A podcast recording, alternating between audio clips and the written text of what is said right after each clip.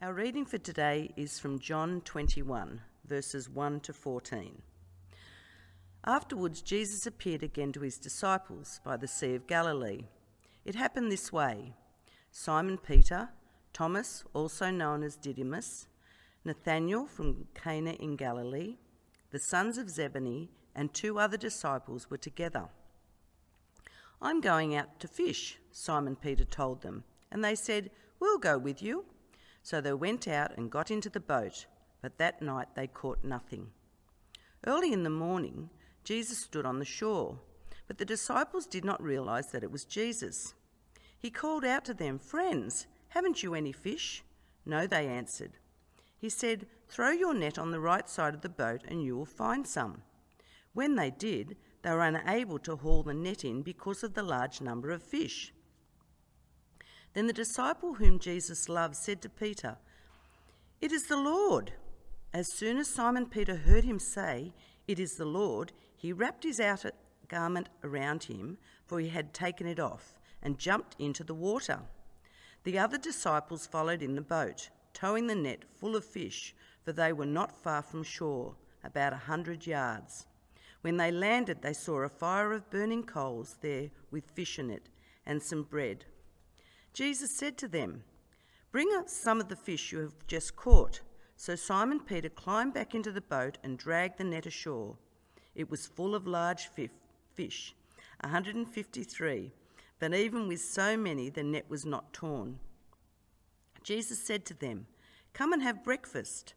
None of the disciples dared ask him, Who are you? They knew it was the Lord. Jesus came, took the bread, and gave it to them and did the same with the fish. This was now the third time Jesus appeared to his disciples after he was raised from the dead. Here ends the reading. John is one of the disciples who was there with Jesus. At the end of chapter 20 of his Gospel, John writes this Jesus performed many other signs in the presence of his disciples, which are not recorded in this book. But these are written that you may believe that Jesus is the Messiah, the Son of God, and that by believing you may have life in his name. John wrote his Gospel so that we may believe that Jesus is the Messiah, that Jesus is the Son of God, and that by believing, by having faith in that belief, we may have life.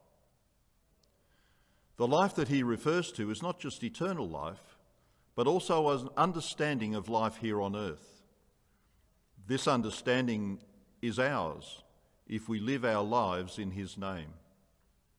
If we have Jesus dwelling within us. But what does this mean? Let's look more closely at this story for clues that will help us understand what it means to have Jesus in us. In doing this, I want to look at the passage under the following headings.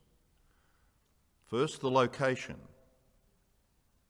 then, the disciples, then, going fishing, the man on the shore,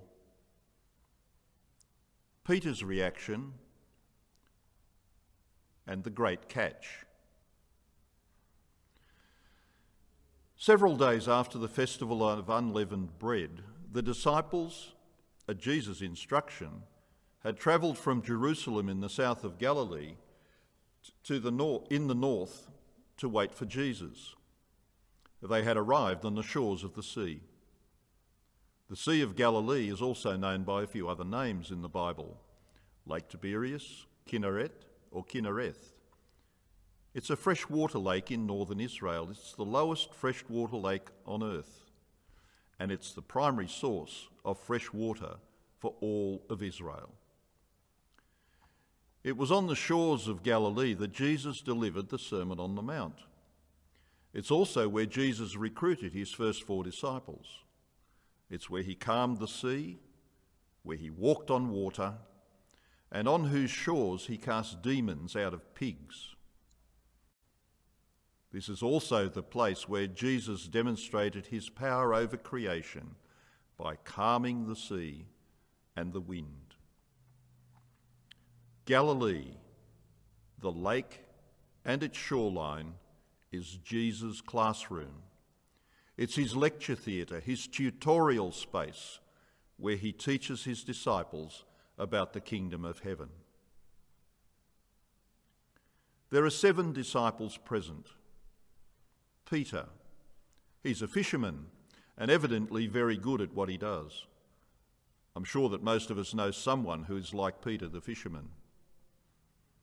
Then there's James and John, the sons of Zebedee, who were not only fishermen but also business owners. They ran a business catching and selling fish with their father Zebedee. Then there was Nathaniel and Thomas, who, though we are not told of their background, may have also had fishing experience. The last two disciples are not mentioned, are not named. They could either be Andrew and Philip, who lived in that general area, or John deliberately did not name them, and they could represent any two of the other disciples. We don't know. Here they are, waiting on the shores of Galilee, waiting for Jesus to arrive. When Peter says, I'm going out to fish, we get that sense that Peter wants to do something, he wants to be busy.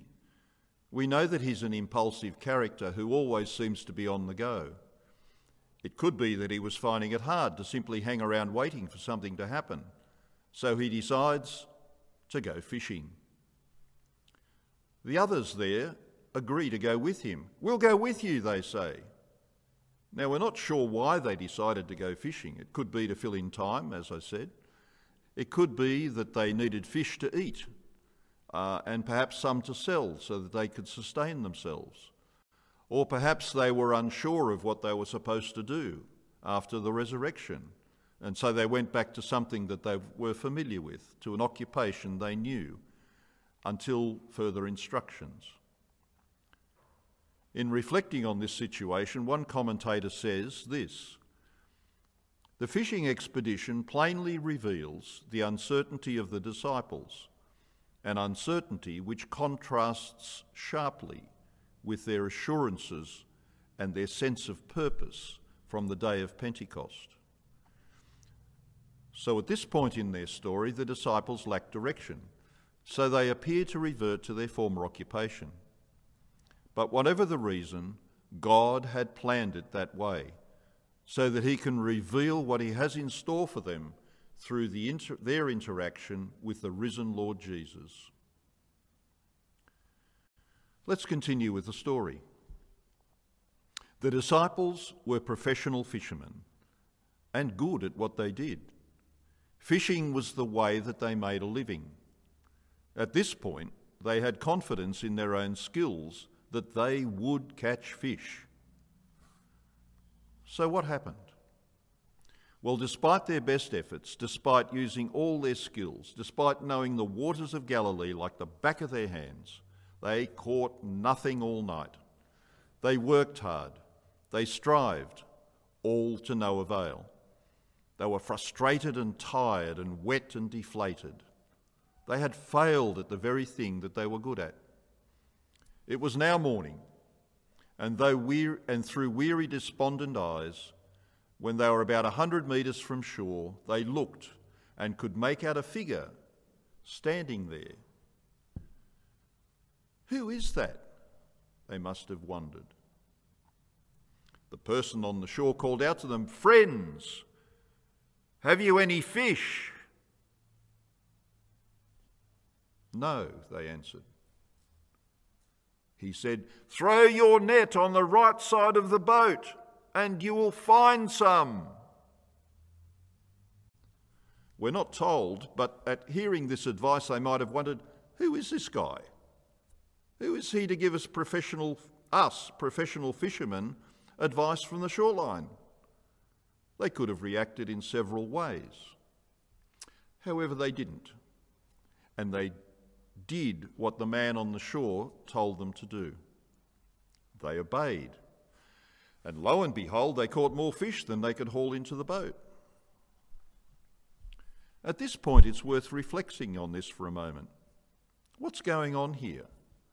These seasoned professional fishermen fish all night. They used every technique that they knew, yet they still didn't catch any fish. They relied on their own skill and came up empty. It was only when they did what Jesus told them to do that they succeeded. These guys spent three and a half years with Jesus, listening to his teaching, watching as he performed miracles. He healed the sick, he gave sight to the blind, he even raised dead people to life. They witnessed Jesus being crucified, and they met him after his resurrection. Despite all of this, the disciples were still coming to grips with the profound truth that apart from Jesus, they could do nothing. This reminds me of some teaching that we received recently about the two trees in the Garden of Eden and the choices that Adam and Eve had to make. The choice was either to seek truth from the tree of knowledge, of good and evil, or to seek the truth from the tree of life. These disciples faced a similar choice. In the situation that they found themselves in, they relied on their own skill, their own knowledge, but they came up short. It was only when they put their trust in Jesus and what he asked them to do that they caught fish. Jesus the carpenter wasn't a fisherman, yet on his instructions they caught more fish than they could haul into the boat. Their surprise would have been something to see. And what then was their reaction? Let's have a look at the passage. We read that it was John, the author of this book, who first works out what's going on and recognises Jesus on the shore. It's the Lord, he says. As soon as he heard John's words, Peter, the impulsive one, gathered his garments together and plunged into the sea, swimming towards Jesus. Peter can't get to Jesus fast enough. Forget the fish. Peter had more important things to do. What Peter did was abandon his pride and swam to be with Jesus. In Jewish society, impulsive behaviour like this is an indicator that your life is out of control. Rushing around was regarded as being chaotic as being undignified. Peter didn't care for convention. He didn't care what others thought of his behaviour. In doing what he did, he humiliated himself in front of his fellow countrymen as he rushed to be with Jesus. He desperately wanted to be with Jesus, regardless of what others might think of him. Peter's actions presents us with a similar challenge. Is it our disposition towards Jesus? Are we prepared to be mocked? Are we prepared to be ridiculed or criticised, ostracised, marginalised, and exiled for our behaviour towards Jesus? Are we prepared to lower ourselves in the eyes of those around us to follow our Lord? The story continues. Peter is on the shore with Jesus, but back in the boat, the other disciples are unable to haul in this net full of fish. They're struggling with the 153 fish caught in their net. Professional fishermen, they would routinely count their catch to gauge how many they caught on that day so they could tell those who inquired how many they had. Boasting, if you like, when they met with their fellow fishermen. Knowing their catch would also give them some idea of how many they could sell. We have an exact number. This gives us confidence to know that this event happened. On that day, in that place, seven men caught 153 fish. I wonder how many of us have had discussions with people who say that the Bible is just a fairy story, just fiction. People who say this need to be called out because there is no evidence upon which to base their assertions. The Bible and the Gospels are reliable historical documents. Much of what we read in the Gospels is an eyewitness account of what happened. Therefore, we can trust what the Gospel writers have written. In this passage, we've got a whole lot of details. It occurred on the shores of the Lake Galilee. There were seven disciples present. And we have their names. The boat was about 100 metres offshore. They caught 153 fish, and there was a charcoal fireplace. Detail, detail, detail. This writing that we're looking at today is in the style of somebody who was there. He was actually an eyewitness. So, what's Jesus doing? He plays a significant part in this story, and there are five things we need to take note of. Jesus initiates contacts with his disciples. He also engages with them in a deeply personal way. He gives relevant commands, he provides for their needs, and he serves them. First of all, how he initiates contact with his disciples. They had seen him as the risen Lord. All the questions they had about his death and resurrection prior to his crucifixion are now behind them.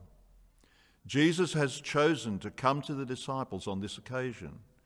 Here we see that Jesus wants to further develop the relationship that he has with them. A commentator says it this way It is wonderful to think that Jesus showed up at the disciples' workplace. He was interested in all of their life, not just when they attended a religious service. The risen Redeemer and ruler was showing men his interest and his power in the commonplace of their own lives. Jesus did this from the very beginning of his ministry when he called them to follow him. He initiates contact with them. Not only does he initiate contact, but he also engages with them personally. Friends, have you any fish? He asked them. Friends, fellas, guys, mates, these are all signs of people who are in relationship. Have you any fish? He asks. Undoubtedly, Jesus knew the answer, but by asking the question, he reveals his concern for what his friends are lacking. Also, Jesus, even though he knows that they've failed to catch anything, doesn't belittle them. He doesn't criticize them. He greets them as friends, and as a friend, he's there to help them. And how does he help them? Well, he could have said, Better luck next time, guys, or never mind all this fishing, let's go and preach the gospel, or go and care for the poor, or perhaps even let's gather together in prayer. He does none of these. He offers a relevant command to them. It's relevant because it specifically addresses their needs. He helps them in a practical way. Throw your net on the right side of the boat and you will find some fish, he says. The disciples obey and catch more fish than they can haul into the boat. By obeying Jesus' command, they have their needs met. He provides for them by giving them more fish than they can haul into the boat. In the same way, through his ministry, he provides for the needs of the hungry, the thirsty, the sick, the blind, the lost, and the dead. And there's a consistency in the way that he deals with people. He provides for their needs, needs but he does so as a servant. Jesus calls them, Come and have breakfast. And then he proceeds to serve them fish and bread beside a charcoal fire. The pattern of Jesus in his interaction with his disciples is to initiate with them, provide for them, and then serve them personally. The glory of his resurrection hasn't changed his heart. The man who is God has risen from the dead and is serving breakfast to a group of his friends. Where did Jesus get the fish? Where did he get the bread? And, and the charcoal fire? We're not told. But what we can say is that he will and does provide what's needed. We don't need to know all the details, just accept what Jesus is offering. And how does that relate to us today? In Matthew 4, verses 18 to 20, we read this As Jesus was walking beside the Sea of Galilee, he saw two brothers, Simon called Peter and his brother Andrew, and they were casting a net into the lake, for they were fishermen. Come, follow me, Jesus said, and I will send you out to fish for people. At once, Peter and Andrew left their nets and followed him. This reminds me of a song I was taught as a youngster in Sunday school. I will make you fishers of men, is the uh, text. I'll just read it out to you, I won't sing it. I will make you fishers of men, fishers of men, fishers of men. I will make you fishers of men if you follow me. If you follow me, I will make you fishers of men. Jesus promises that he will make us fishers of men if we follow him. In John 20, Jesus appeared to his disciples after his resurrection and commissioned them. He said, As the Father sent me, so I send you. Jesus wants his disciples to be disciple makers. He wants them to rely upon him as they go out and tell others about the good news. Even after his resurrection, he has the same mission. His focus in the 40 days between the time that he was resurrected and the time he ascended into heaven, he spends time with his disciples. He reaffirms with them what he has taught them over the past three and a half years. He commissions them to spread the gospel, not based on their own knowledge or their own intellect, but to be based on and relying upon his guidance. Furthermore, because we know where the story goes from here, we know that this guidance comes from his word through his spirit. When the disciples came to shore, including a very wet Peter, they saw a fire of coals there with fish on it and bread. The resurrected Jesus was still serving them. He took the trouble to prepare a fire and cook food for his disciples. Bring some fish which you have just caught, he said. The order of events showed that Jesus had food. They were adding to his menu. They didn't make it.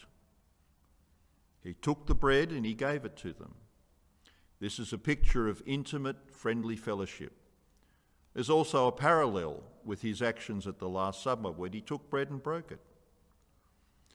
Another commentator suggests that there was something solemn and significant in his manner, indicating that they were to consider him as a person who supplied all their wants. And another very famous commentator, Charles Haddon Spurgeon, has this to say They ate the bread and fish that morning. I doubt not in self humiliation. Peter looked with tears in his eyes at the fire of coals, remembering how he stood and warmed himself when he denied his master. Thomas also stood there, wondering what he should have dared to ask, such proofs of a fact most clear. All of them felt that they could shrink into nothing behind his divine presence since they had behaved so badly. This is perhaps why they didn't dare ask him who he was, because they knew full well that he was the Lord. Face to face they were with his risen divine presence. The Holy One amongst them failed, the Holy One amongst them failed disciples amongst sinners. We're all sinners and failures before the Lord.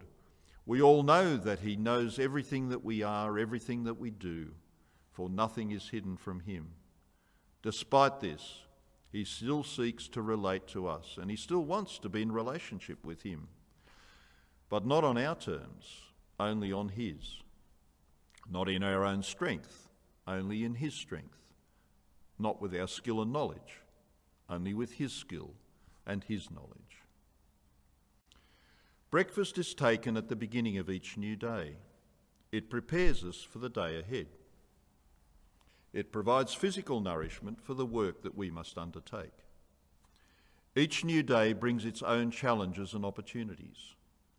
Having taken care of our physical needs, isn't it also true that we need to walk each day in the Lord and that we almost we all must take on board some spiritual food?